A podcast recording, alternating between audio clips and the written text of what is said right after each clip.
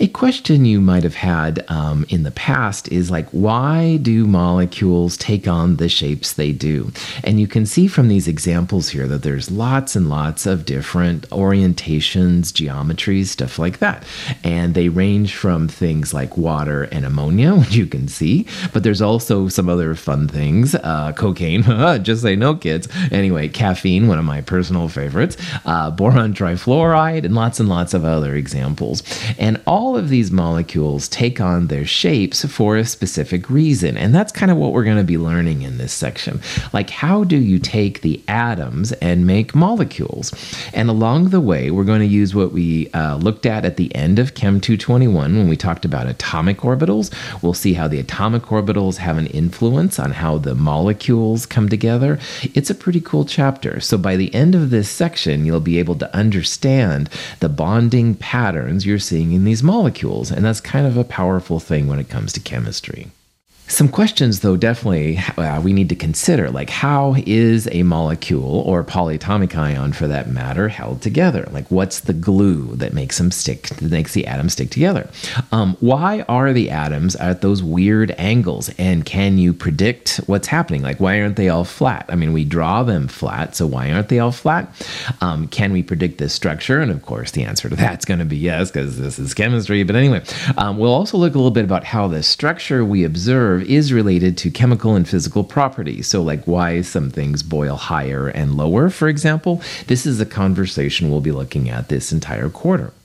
As a quick review from Chem two twenty-one, there's basically two extreme forms of chemical bonding, all right?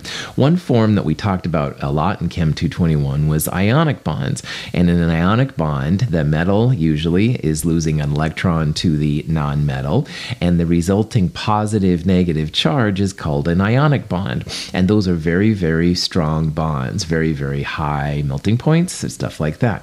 Sodium chloride would be an example of that. You have a positive sodium and a negative chloride, but you could also have polyatomic ions. So it could be, for example, ammonium nitrate, which is an N H four plus cation with an N O three minus anion. So there's all different possibilities, and ionic bonds are something we'll talk about uh, this quarter as well.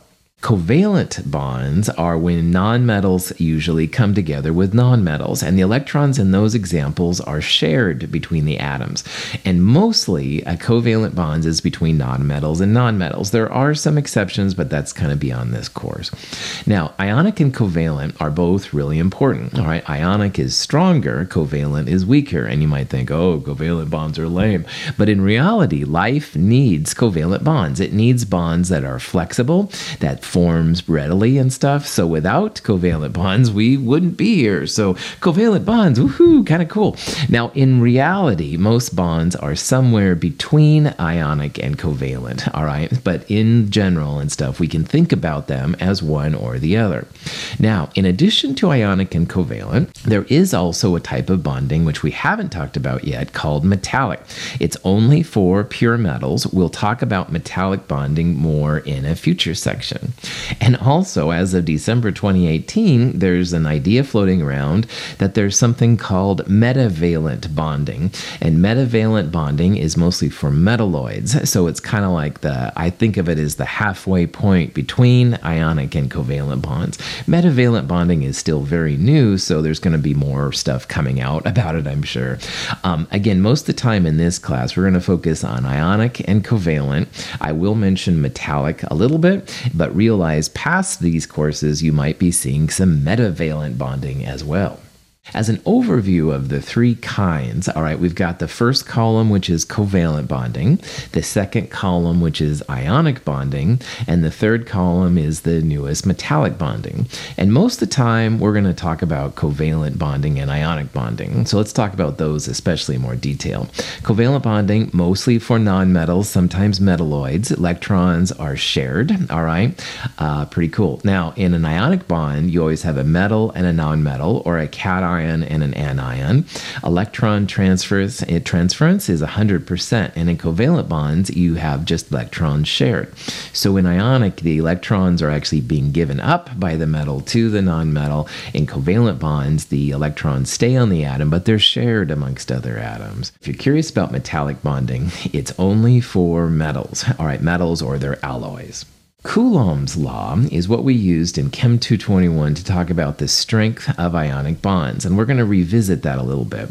Now, in this equation, all right, this is the full version of Coulomb's law, and in physics, you can use this to calculate the force, the newtons, between different objects and stuff, and that's totally cool.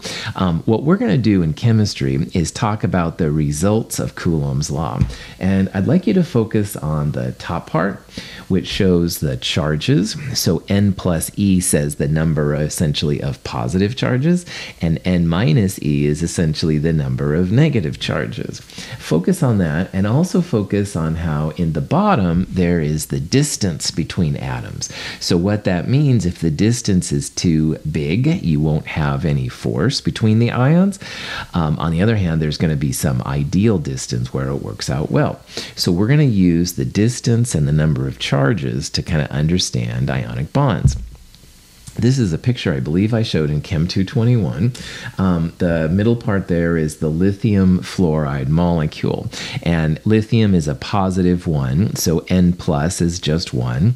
And fluoride is negative one, so N minus is negative one. And you can see there the distance D is literally the distance between essentially the centers of the cation and anion system. Now, the first little square brackets right here shows positive one, negative one versus positive two, negative two, and realize that those charges in Coulomb's law are being multiplied by each other.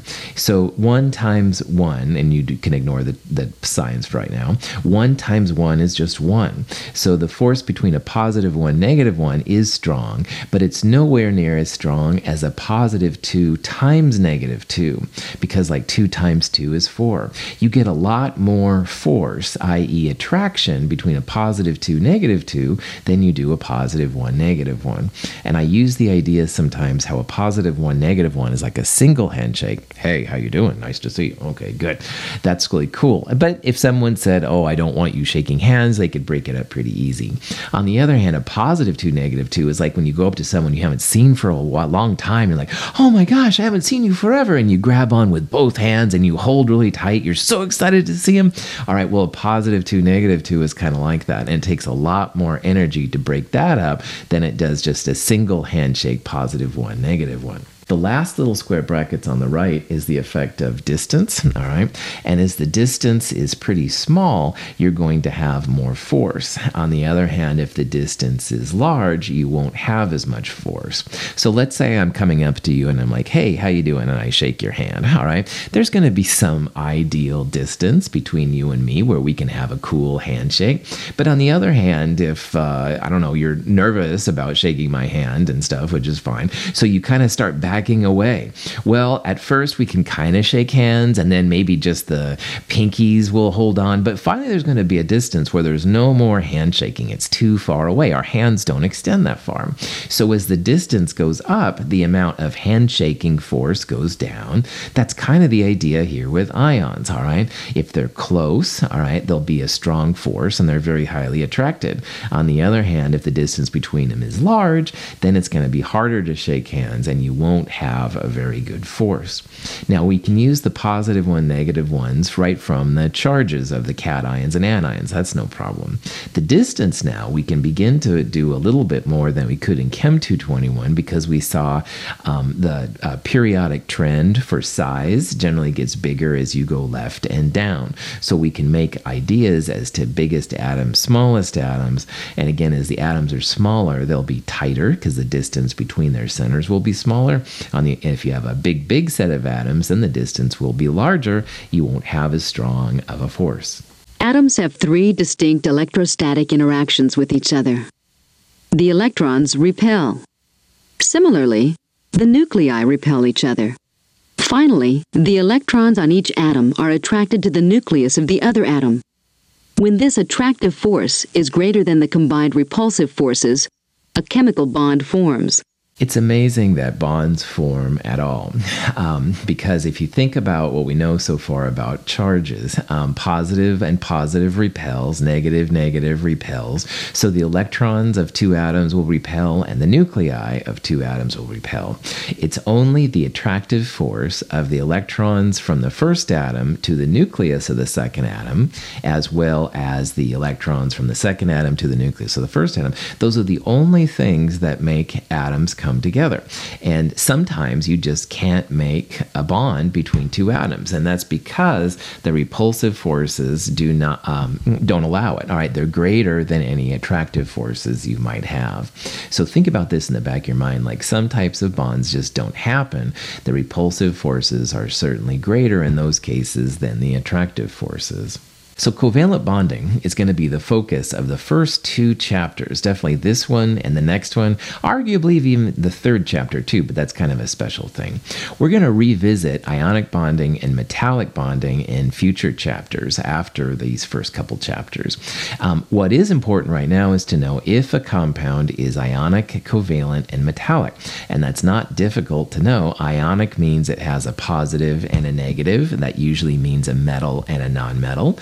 Covalent is almost always just nonmetals with nonmetals, and metallic or is just going to be pure metals or one of the alloys. And remember, the metalloid line on the periodic table is what separates the metals on the left from the nonmetals upper right. So you can kind of make a guess then stuff what's happening.